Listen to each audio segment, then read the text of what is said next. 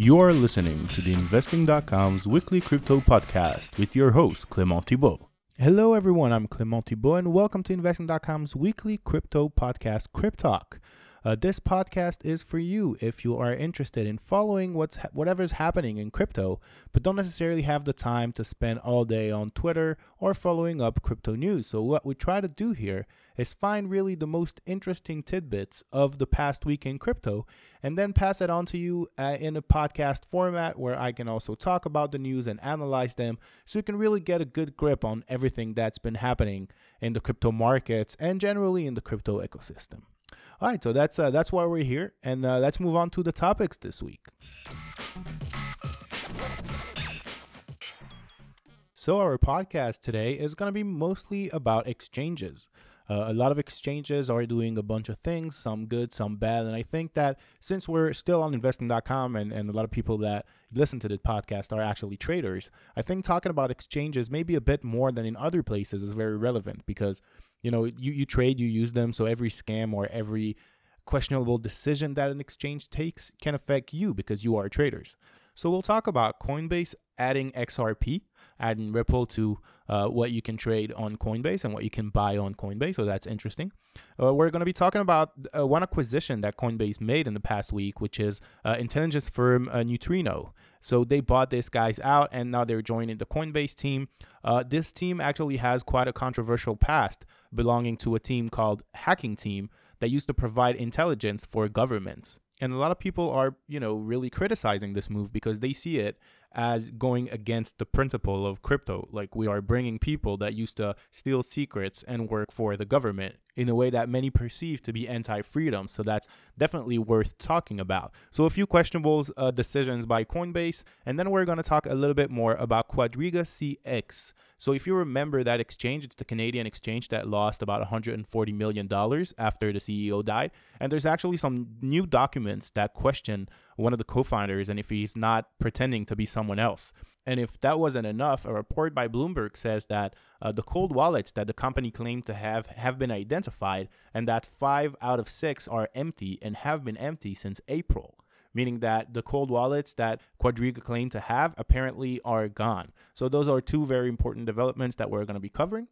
And the last thing that we're going to be talking about is the darling of traders, it's Binance. So Binance is apparently really single-handedly bringing back ICOs, and they've done a few of those over the past few months with great success and, and coins and tokens selling out in, in mere minutes, if not seconds.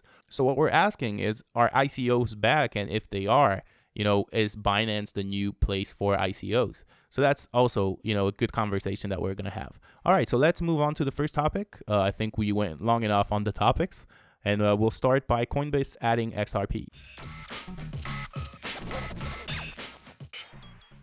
All right, so our first topic today is Coinbase listing XRP. So I know that many people have been waiting for Coinbase to list XRP, and if you're if you hang out on Twitter or on any other social platform, it's pretty evident that there are a lot of XRP supporters, uh, some of which might be bots, some not, but that's okay. But still, on social media, you know, a lot of times you can't really tell, but it seems like a lot of people have been waiting for this. So, uh, starting last week, Coinbase Pro, so not the regular Coinbase, Coinbase Pro, the one that is aimed at professionals, will actually be able to complete your XRP orders and you will be able to buy and sell XRP on Coinbase Pro. There's been a lot of speculation regarding what led Coinbase to actually make this move. Uh, we know that, you know, XRP has been the second or third most popular instrument in the past, you know, year or so. So, you know, a lot of people wondered, okay, so Coinbase is listing all these coins, you know, smaller coins that a lot of people have never heard of before they were listed on Coinbase. But why not why not XRP? So one of the plausible reasons for that was that XRP is still kind of in the middle of a battle with the SEC regarding its legal definition. Uh, they claim not to be a security, but the SEC is going to make the case that they are indeed a security. And of course, if they are a security, then Ripple, the company, is violating securities law by selling XRP. So that was one of the reasons why people thought that Coinbase was not touching XRP yet. And the other one is that really, if, if we're thinking about cryptocurrencies in general, I think that XRP might be the most polarizing one in that it has a lot of supporters and, and like I said, vocal supporters on Twitter. But on the other hand, it has a lot of critics. And and if you're a little bit hooked up in the Twitter sphere, you, it's not really hard to find, you know, the people that look at Ripple and, and look at what it was. Uh, it, before it was called XRP, it used to be called Ripple. And now the, the company Ripple is denying to have invented XRP, even though there are a lot of screenshots and a lot of, you know, officials being on the record saying different things uh, a few years back. So there's a lot of, of unclear business with XRP. And so many thought that this was what's keeping it off Coinbase because Coinbase, until recently, really wanted to market itself, you know, as the premium US kind of ramp to get into crypto, the premium US exchange. Uh, it used to have only five assets. So it used to be just, you know, Bitcoin, Bitcoin Cash, and Litecoin, and some more, let's say, reputable uh, cryptocurrencies. It was it wasn't just any project getting listed on Coinbase. That was the difference between them and Binance, for example. But over the past few months, uh, we've seen Coinbase list kind of everything. And I think that they're up to 17 tokens that you can buy and trade on Coinbase Pro at least. And and the move, of course, comes because you know Coinbase is looking at Binance and at the record profits that Binance is making. And Binance is listing everything, and the volume is very high. And as we enter the bear market, well, obviously the volume is not very high anymore for Coinbase like it used to be. And so they're giving up their position in a way of like the premium uh, the premium exchange, the premium way to buy crypto, and one maybe to become maybe a little more like Binance in a way that they just make a lot of profits because they have a lot of volume and you can trade kind of everything on it. One interesting thing to note is that the fact that XRP got listed on Coinbase did not prop up the price like it used to do for other coins. So many times when something started trading on Coinbase, uh, as soon as the announcement really went up, you could see the price shoot up like 10, 20, 30% because being listed on Coinbase, you know, used to mean that you have access to a lot of people and that you are now, you know, you are part of a, of the reputable group of cryptocurrencies and that you are a serious team with a serious project. But as Coinbase lists more and more projects, you know, they're kind of losing the prestige. And XRP being already the third biggest cryptocurrency, maybe just didn't have any room to jump upwards because the people that were already in the cryptocurrency th- sphere already have heard of it. And if anyone wanted to purchase, he had hem- ample time on different platforms. So maybe that was the reason why it didn't jump. By the way, there's also been rumors about XRP buying a spot on Coinbase, which uh, both denied, and that listing was an independent decision by Coinbase, and that Ripple and XRP did nothing to be listed. They didn't pay any fee or anything. There were talks of $100 million, but again, uh, that they both denied it. How credible is the fact that they're denying it? When obviously on Ripple's and XRP side, I mean, we've seen them lie and, you know, kind of rewrite history regarding XRP and Ripple and how it used to be called and who invented what. So it's not very credible. And the credibility of Coinbase, actually, uh, that's a good topic and that's a good way to lead us up into the second part of talking about Coinbase. And that it's the fact that Coinbase acquired uh, intelligence firm Neutrino on February 19th. So it happened on February 19th, but the real backlash came this week. So that's why I chose to talk about it. That's why I choose to talk about it right now, even if it's two week old news. So there are really two parts to this story. The first part is why they acquired them. So Coinbase is basically trying to be able to analyze the blockchain and get intelligence out of the blockchain to know who does what when kind of a Google way of tracking whatever its users are doing with their cryptocurrency. Now, that in itself, a lot of people, and you know, myself included, already thought that was kind of not cool because, you know, we're trying to protect privacy and blockchain can enable, enable privacy. And a lot of people have been using Bitcoin for this exact matter, you know, to, to escape from governments, not in a not in a tax evasion way, but in, in a in a corrupt government is trying to steal my money kind of way, like you can see in Venezuela. So that was one of the things that, you know, a lot of people were saying, listen, maybe this is not the best idea and maybe tracking your users and being able to have their data and not protect their privacy is a problem. And then the other thing was who they chose to buy to do it. So basically they chose uh, the former members of hacking team, which are apparently notorious for cooperating with governments and selling secrets and data to governments. Uh, according to what I've read, they've been able to track activists, anti government activists, and sell them out to the government a few times, according to reports. And so a new online movement was born that is now calling to delete Coinbase. And that's been kind of the trend of the week where people are trying to close their Coinbase accounts because they really feel like the company is following them now and is not playing along with the principles uh, that you know made a lot of people join crypto in the first place, which is you know privacy and freedom. And if the company isn't willing to respect that, then of course a lot of people that hold these values of freedom and privacy are bound to leave Coinbase, just like a lot of people left Google from for the same reason. Uh, the DuckDuckGo search engine has been you know growing steadily as people grow tired of Google following them, uh, Proton Mail has been a replacement for Google for people who care about their privacy. So there are definitely other ways around if you're not interested in participating on platforms that have mass surveillance tool, which I respect. So that that was Coinbase. So kind of not great news coming out of Coinbase and and they're really facing backlash regarding both of the things that they did in the past couple of weeks and and we'll see what happens because in a way a lot of people that are in crypto are in crypto because they care about privacy and freedom which you can't say about maybe the general population. So maybe google can get away with things that coinbase necess- not necessarily can do the same right? Google follows you all the time but a lot of people just don't care. But if you are already targeting people that care about privacy and freedom then you can sell them those moves as something that is beneficial for the user or beneficial for them. So it's a tougher sell for coinbase than it is from google. And and again you know i think that coinbase generally is trying to maximize profits, and that's really cool. But I hope that they don't burn themselves uh, in the eyes of all the crypto community by doing questionable things. All right, so I went long enough on on Coinbase. I feel it's been almost nine minutes. So uh, let's move on to our second topic, which is Quadriga CX and a few developments in that case.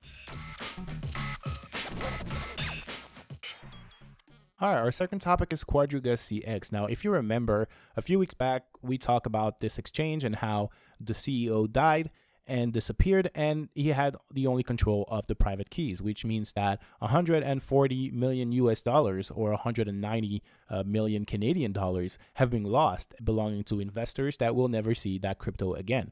Now, back then, the company claimed to have cold wallets where all this cryptocurrency was stored, and that, you know, th- there was still some cryptocurrency to salvage. Even though they filed for bankruptcy, some people could get back their money. But now, according to Bloomberg, uh, there's been a research and they have found the wallets, the cold wallets of Quadriga CX. But what they've also found is that five of the six are empty and have been uh, for almost a year now.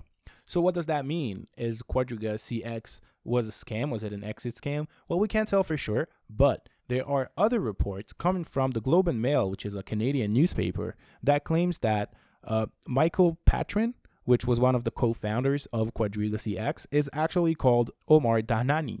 Now, of course, the fact that one of the co founders were using a fake name is not great, but according to the same report, if you dig a little into Omar Dahanani, you found out you find out that he has been convicted and set in prison in the US for credit card fraud. And that, you know, this guy was not a good guy and he actually got to Canada before because he was deported from the United States. That's according to Breaker Mag.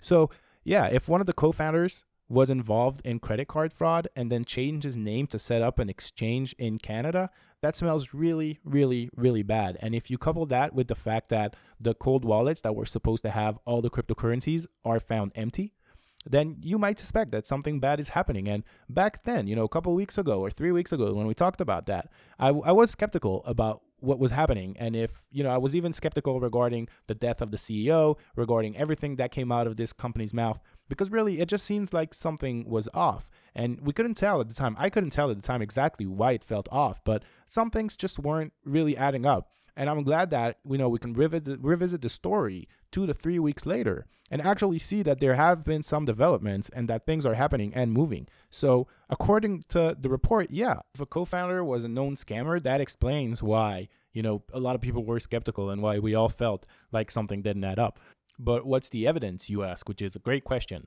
Or apparently, uh, you can find the name uh, Omar Patryn, which is the first name of the real dude, apparently, with the last name of the fake dude. Uh, you can find court documents re- referring to him as Omar Patryn, which is one of his aliases.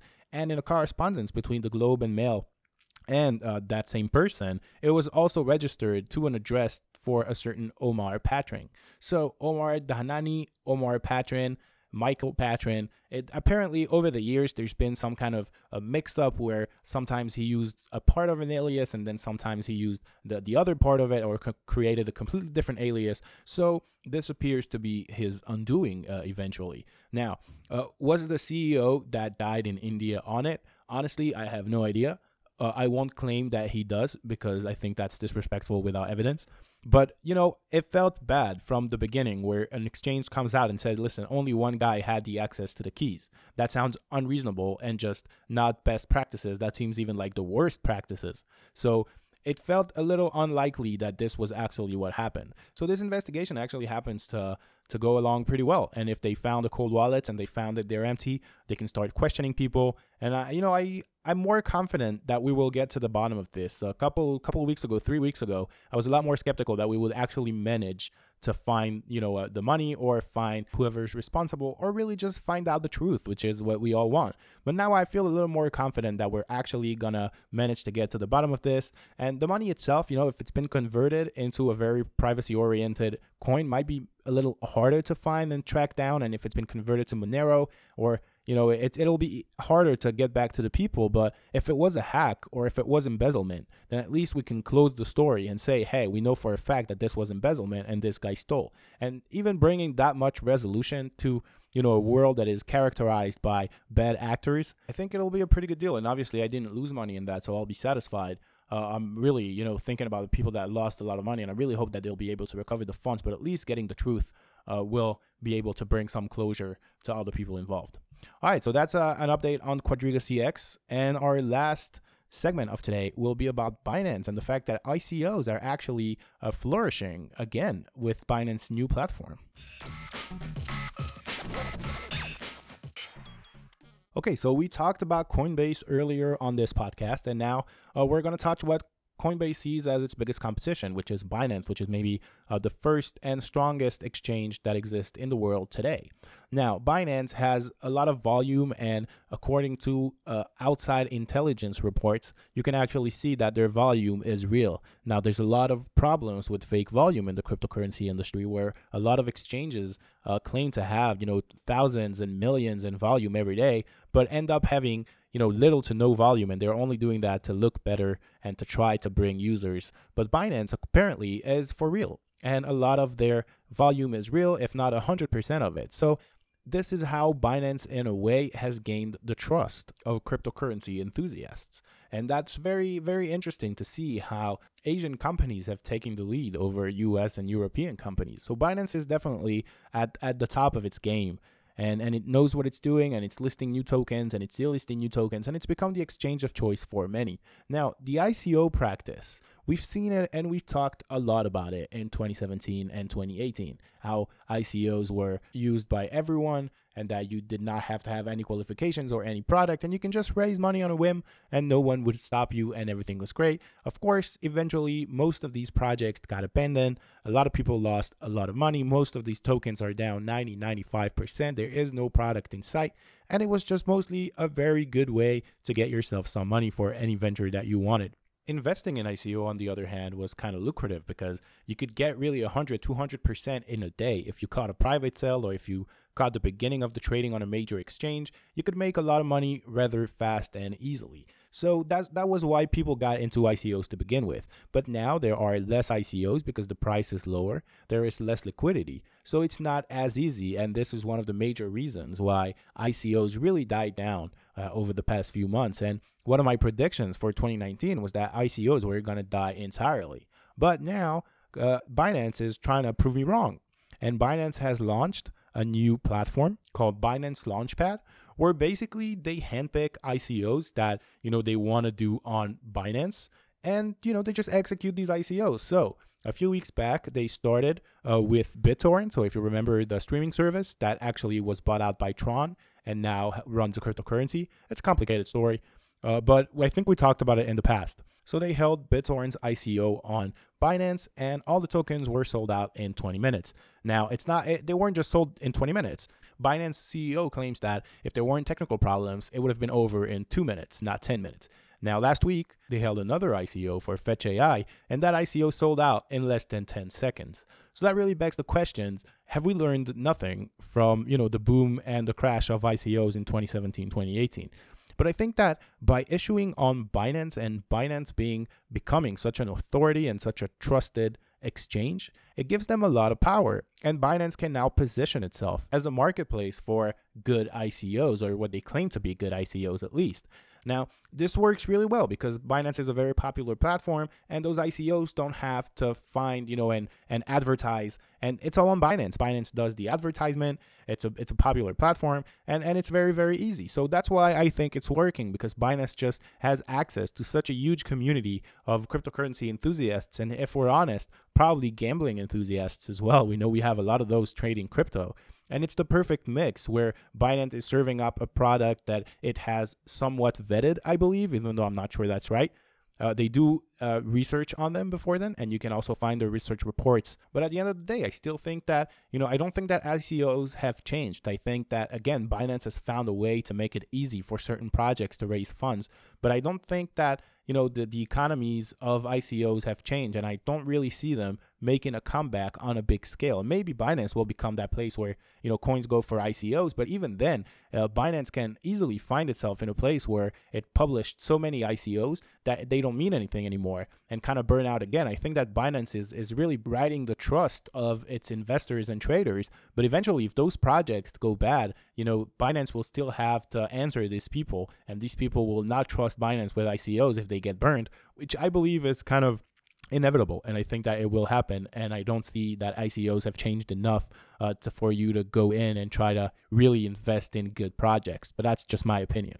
All right so binance is doing making moves and i think that binance is again one step ahead of coinbase. Coinbase is now trying to replicate what binance did a year ago so they're definitely still ahead but uh, I, I'm I'm dying I'm dying to see how this ICO experiment ends up working for them, and if they can really establish themselves as a good place for ICOs to come, and if they can really show that there are and handpicking their ICOs and not just letting anyone ICO, which is, in my opinion, maybe can be the strength of their platform. And if they can prove that they can find good ICOs, then yeah, it's a great business for them to be able to be the only authority on ICOs and that you know that if you invest on Binance, you invest in something good, that would be amazing for them. I don't think that's going to happen. I really don't see how Binance can vet ICOs better than everyone. I think that at the end of the day, they also want profits like Coinbase, and they will do whatever is necessary to get those profits, even if it's selling bad ICOs for a little while, uh, which I think they will continue to do.